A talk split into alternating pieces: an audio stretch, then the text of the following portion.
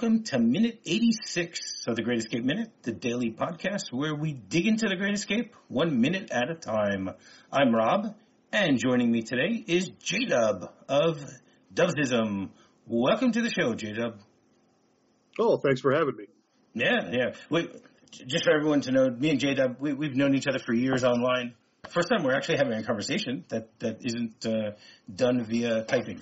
So, you know, it's good to finally have a one-on-one conversation. And we're going to talk about, you know, this movie that we both seem to enjoy a little bit, or maybe a little more than a little bit. So episode 86 begins with Hilts responding to Ramsey's query and goes all the way till Roger responding to Danny.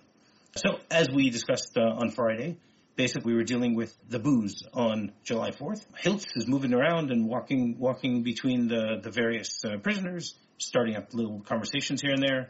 And then he comes to where Ramsey and Roger are sitting or standing, and they start discussing also.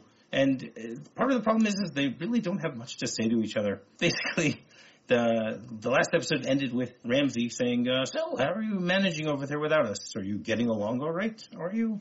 Then we get Hilts' response was, yeah, we seem to be getting along all right. Sure, sir. You know, showing that the booze is already starting to take a little bit of an effect. Now, I don't know about you, but I think it's a little too quick for all of these characters to start feeling a little tipsy-turvy from this moonshine that they've created. I don't know. Are you a drinker? Well, that depends on who's listening. I'm not averse to it. No, my point is that what do you know about moonshine? I know that it's illegal in a lot of states, and I know that it brewed properly tends to pack a wallop. And I'm sure that when you're in a German POW camp, you are down to making your own alcohol that may or may not blur your vision quite a bit. So I don't know if I can agree with the idea that it might have been too quick for them to start showing the effects. I don't know exactly what they're drinking. It could have been based on lighter fluid. I don't know. Well, no, we know it's made from potatoes. Okay, so it is some sort of potato vodka. Okay, that's the assumption. Again, I don't drink. I've never enjoyed it. So I'm not an expert on it. You know, I've gotten drunk once in my life and I broke a door, which is a story for another time. And I actually remember, I still recall after it was, I think this was 25 years ago. I still recall the thoughts in my mind that I was doing something sane by kicking in the door. I don't know why. I ended up breaking the door and it cost a lot to get it fixed because it was in a rental. That's what alcohol does. But that'd be a lesson. But it wasn't just a few minutes after I started drinking. Now we don't know how long Hilts has been drinking because you know he's been taking swigs all morning, or even from the night before. So it is possible that he's a little slurred in his speech already. I don't know. To me, it just seems a little bit fast for this to take effect. Well, when I watched this minute of the film, I had two key words in mind, and one, which is a little bit of a departure of what we're talking about, is tension. Because you can see in this scene that something is about to happen. It's not clear yet, but you just have a feeling that something is up. And then... Well, that's probably because of the music also. The music, you know, gets very somber here, where the musical tones are trying to tell us something. That's very true, the music and the general mood just gave me the sense of the threat of imminent discovery, because that's just, it feels like that's what we're building to. So speaking of imminent discovery, based on what you said about your drinking and experiences with doors and my non-denial denial, and we could just right now start the idea one day for our own podcast called Stories for Another Time, which may or may not be incriminating. So. See, now you got me interested in wanting to hear your stories. Again, stories for another time. Episode 2, The Bail Bondsman, you know. All right. I got you there. Right. So, I mean, the funny thing is on the one hand, it's possible. Okay, let's take into consideration that, all right, this is really heavy-duty stuff and that Hilts has been drinking a little more than he should be for a longer time than everyone else. Okay, he's going to get a little slurred speech. But the idea here is that these characters have nothing to say to each other. You know, they're not talking about digging a tunnel or finding a way to get out of the camp. You know, chit-chat is just not their thing. You know, they're talking about, you know, how are you getting along? How are the colonies getting along?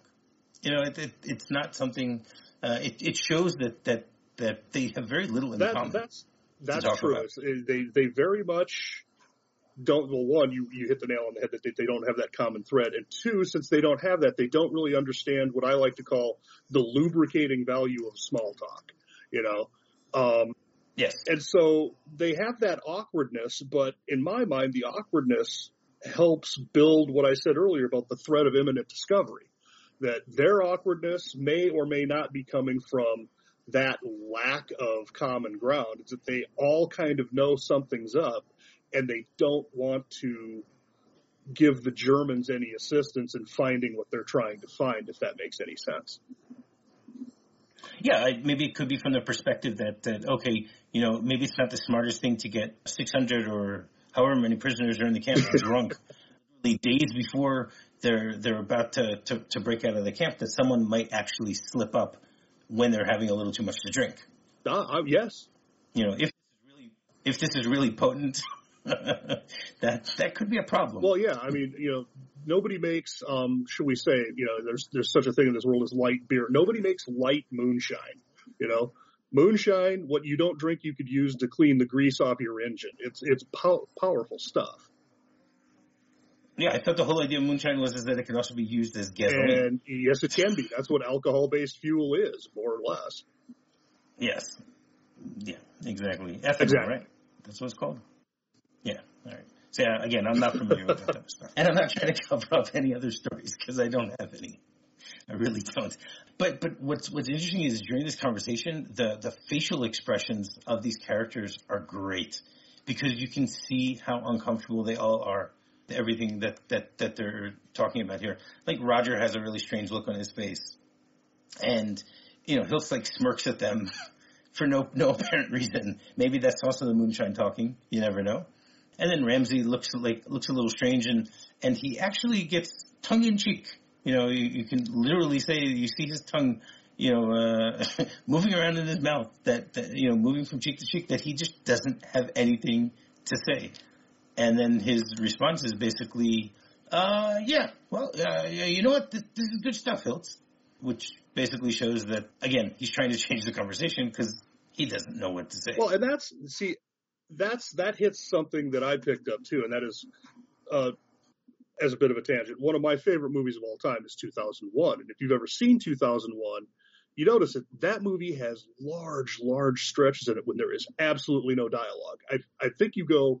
what is it, like 25 minutes before you hear the first spoken word in that movie? And in this movie, this scene... Spoken from a human. Well, yeah, because the first scene is, you know, the cavemen beating each other with bones and all that. I don't want to call them monkeys, but yeah. Anywho, there's almost no dialogue in this scene, and what you said, a lot of it is just uncomfortable and staggers along. And it leads to these great performances because, you know, you look at the cast in that scene. That 1 minute has a better cast than a lot of movies made in you know, the last 30 years. I mean, you got Bronson, you got McQueen, you got Attenborough. I mean, that's three pretty heavy hitters right there. Yes, no question about that. And so, but the whole movie has a list of heavy hitters. Oh, absolutely. Yeah. I mean, you know, we're talking to 3, 4, 5 hitters in a major league lineup here because, you know, of course, I'm the sports guy. That's what I do. But I mean, think about it. Just those three guys. I mean, yeah, okay. I know the rest of the movie has a lot of great things. One of my personal favorites is James Garner, who, you know, comes along later in this conversation. But you know, just the way those guys interact with each other, with the awkward speech, the awkward just in general situation, it just, you know, that was three great guys to have in that scene because they pulled it off incredibly. You're very right. I mean, now who would you say? All right, if you're ranking them in your batting order, who's your batting? What's your batting? What's your number? What's your, let's say, 4 or 5 hitters? In the whole movie or just this? Who's your leadoff? No, Whichever you prefer. You want to do the whole movie or do the whole movie? I mean, yeah, well, actually, you know what? Give us both. Give us both. Well, I would say, you know, I mean, is the camp commandant a right-handed or a left-handed pitcher? I mean, that's going to make a difference. I think he's right-handed. Okay, yeah. But again, we don't know if any of these characters are left-handed though. Okay, well, I didn't pay that much attention to what they're doing, whether any of them are left-handed. Sorry. Either way, the guy that's they're all switch hitters. How's that? That works. Okay, give us the flexibility. And either way, to me, the guy that you always, or at least for my money, you can't take your eyes off of in the whole movie is Steve McQueen. There is just something about that guy that, you know, everything in my mind revolves around him. And then you go from there. You know, I mean. But so that means you would say that he's your leadoff hitter? He's my cleanup hitter. He's the guy I got in the middle of the. He's your cleanup. Yeah. Everybody else was setting the table for him to hit the big home run. Exactly. All right. So who's your leadoff then? That's tough. You know what? I mentioned him earlier. He's not in a lot of the scenes that we're going to talk about, but James Garner, you know.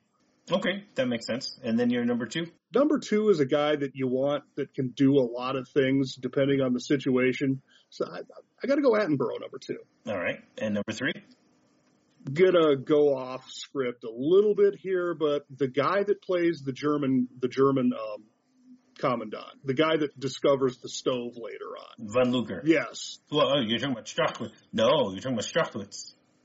Yes. No, there's Von Luger and Strachwitz. Strachwitz is the one who finds the stove. Right. Okay, so you're putting Strachwitz in there. All right. Okay, that's interesting. And then you got McQueen as the cleanup hitter. All right, that's good. We're not going to go through the whole lineup. That's fine. No.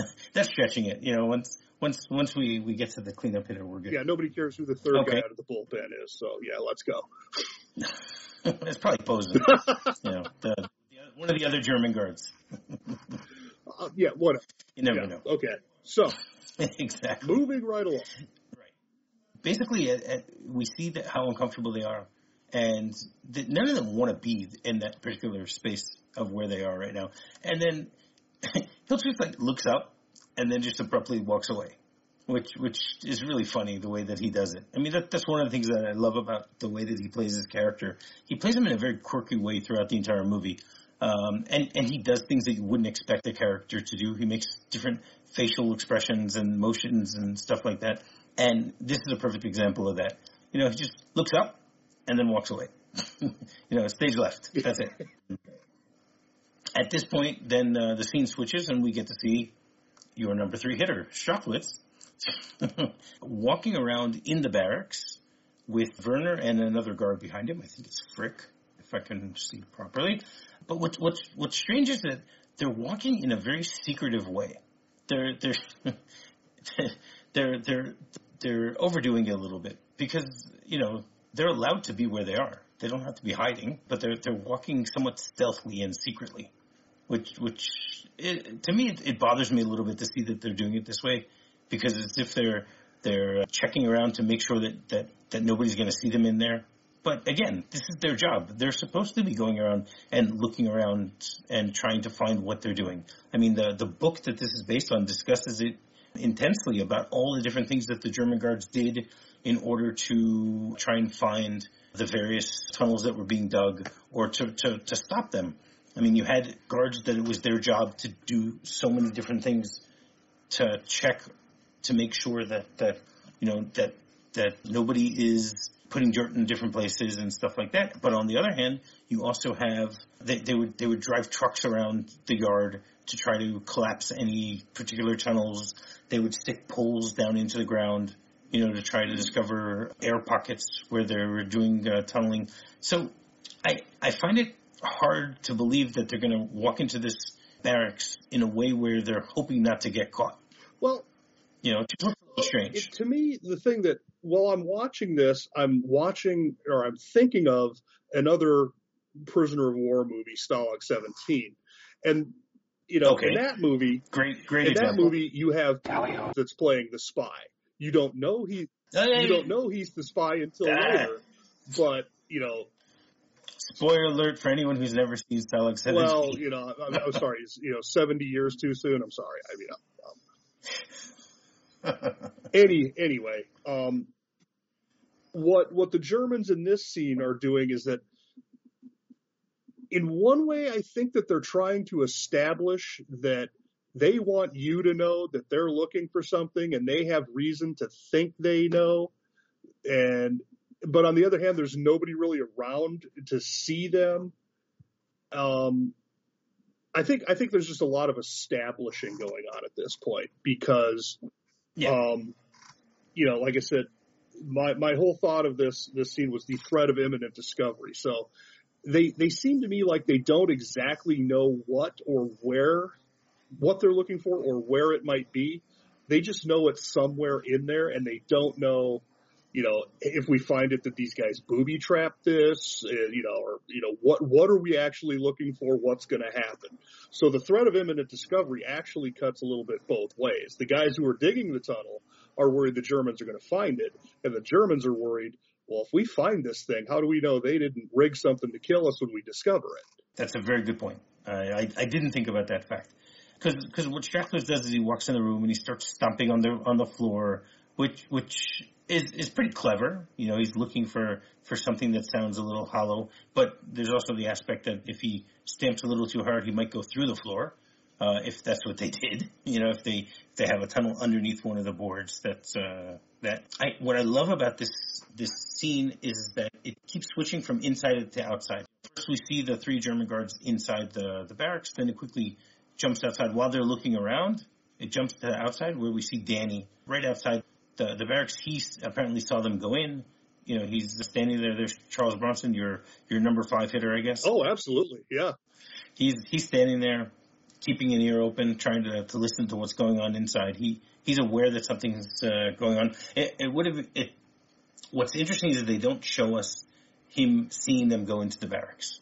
That would have been a nice little shot if they, you know, if he just saw them in the corner of his eye, you know, go in. Like, how does he? Because they never establish how he knows that they're in there. You know, obviously he must hear them, but if they're trying to do this stealthily, they're not trying to make too much noise. Well, that's true.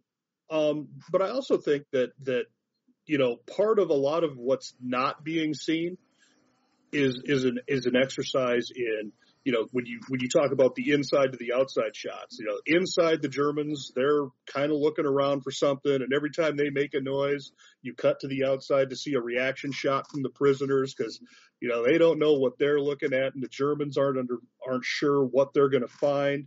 And so everybody's really unsure. And I think that way of framing those shots kind of lends to that. Yes, they do a great job of that. But also the editing here is amazing because you can, you know, because of the way they switch back and forth. You know, you have Danny standing there trying to listen while everyone's making a lot of noise behind him because they're all getting drunk. Mm-hmm. You know, they're having a drunken party outside. And while he's just standing there, you see Willie come over, you know, and brings a cup of booze, which, you know, I've always liked the fact that we see how close of a friendship these two characters have. You know, they're the epitome of characters who show throughout the entire movie that they're not selfish and that they're not in anything for themselves. You know, they work together on everything. You know, we had the point weeks ago where one of them just gives the other one cigarettes in order to use them. You know, he takes cigarettes out of his own pocket and gives it to him in order to help start something. You know, he gives him his jacket. You know, different things along the way. And obviously later on in the movie, we definitely get to see what their close friendship does when they're getting ready for the escape and stuff like that. So I thought it was a nice touch to have Willie run over and give him a cup of coffee or a cup of booze. Sorry, it looks like a coffee. Well, yeah, and I mean, possible. You know, for a little bit of foreshadowing for what's coming up. I mean, if you're familiar with my blog at all, one of the things I do when I talk about movies is the hidden sports analogy. And when you talk about everybody's a team, when you first suggested this movie to me, that was the first thing that came into my head was, okay, this is probably one of the best quote-unquote team sports movies ever made, even though it's not about sports, because whether you're trying to get a runner over from third or whether you're trying to hit a sacrifice fly or whatever you're trying to do in sports, the idea of getting 600 guys out of a German prison camp isn't going to happen unless they all work together. So that's leading from that was, okay, so where am I going to find good sports analogies that aren't just like, well, these guys are a pretty good team? I'm like, okay, well, that's kind of obvious, you know? So, you know, that was my first challenge when you proposed this idea to me. Okay, so you want to tell everyone what your sports analogy is for this particular episode, or do you want us to just quickly finish the episode and then touch it? I mean, will you touch upon things that we haven't gotten to yet? Or? No, actually, I'm going to shift gears a little bit because we started talking about baseball, but my hidden sports analogy here involves basketball. So if you want to wrap up our thoughts here, and then I'll come back to that because I'm pretty sure I can put a bow on everything with this. Okay, that works. So basically, you know, Willie comes over, gives Danny the booze, and Danny sort of shushes him because he's still trying to figure out what's going on. And then once again, we go back inside. We see Strachwitz a little perturbed that he hasn't been able to find anything. And then he sits down on the bunk, raises his hat, trying to figure out what's going on. You know, he knows something is amiss here. He's not really sure what it is. And then, once again, it switches back to the outside where Danny actually walks over to Roger to tell him that something is going on. He goes, Roger, there's goons in 105. And Roger's response is, who? You know, I guess that goes to the how, to what level do we need to be concerned, you know, at this point. So Danny responds, it's Strachwitz. We get Roger's response where he turns to him and says, we have to. And then the minute actually gets cut off at that point, so we don't really have. Well, we'll have to wait till tomorrow to find out what happens after he says we have to. Okay, so why don't you give us your hidden sports analogy for episode 86? Okay, you led me right up to it perfectly. Because we have to wait to, and then we get cut off. This reminded me of a time way, way back in my life. This was the moment where you're waiting to see who made the team in 8th grade basketball. You know, because the way it's put together, nobody knows what's going on.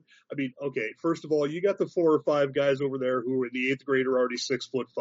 You know they're making the team, you know. And then it's the rest of the guys who sit around just like the prisoners. They don't know what's going to happen. They don't know whether they made the team, whether they didn't. All of a sudden, you're just waiting for that moment where the coach comes out, slaps the roster up on the wall, and if your name's on it, you made it, and if it's not there, you're not there. And that's kind of the way that scene ends up, is it's just boom. Now you're just waiting for what's coming next, and you don't know what it is. Wow. Okay, that's a great analogy. Now, personally, I never played basketball. I was into Little League, so I had the same type of thing where you go for the tryouts, and then you know you have to wait. I think we had to wait until the next day when they would actually tell you which team you were put on. Because, you know, back in Little League, everyone gets on the team.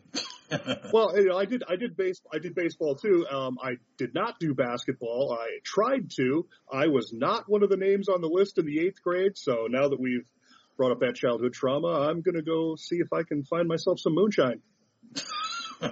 You do that. And while you're doing that, you have anything you want to say about this minute? I'm good on this minute. All right, great. So why don't you tell people how they can get in touch with you, how they can find your blog, whatever. Blog, Dubsism, Dubsism. It's a first-page search result on Google. It's what I like to call the world's most interesting independent sports blog on the web. Do a lot of crossover with movies. You can find me there. You can find me at Facebook. You can find me Instagram, Dubsism, Dubsism. That's the key word. All right, excellent. And while you're doing that, you can go rate, review, and subscribe on any podcatcher they might be using to listen to this show. You can go to our website, thegreatescapeminute.com. Our email address is thegreatminute@gmail.com. Our Facebook group is The Cooler, and our Twitter account is GreatEscapeMXM. So, J-Dub, you want to come back tomorrow? I'm more than happy to come back if you'll have me. All right, sounds great. So, until tomorrow, tally-ho. And since I just watched Dr. Strangelove, I really want to sing Until We Meet Again, but I can't sing, so we'll see you tomorrow. Tally-ho.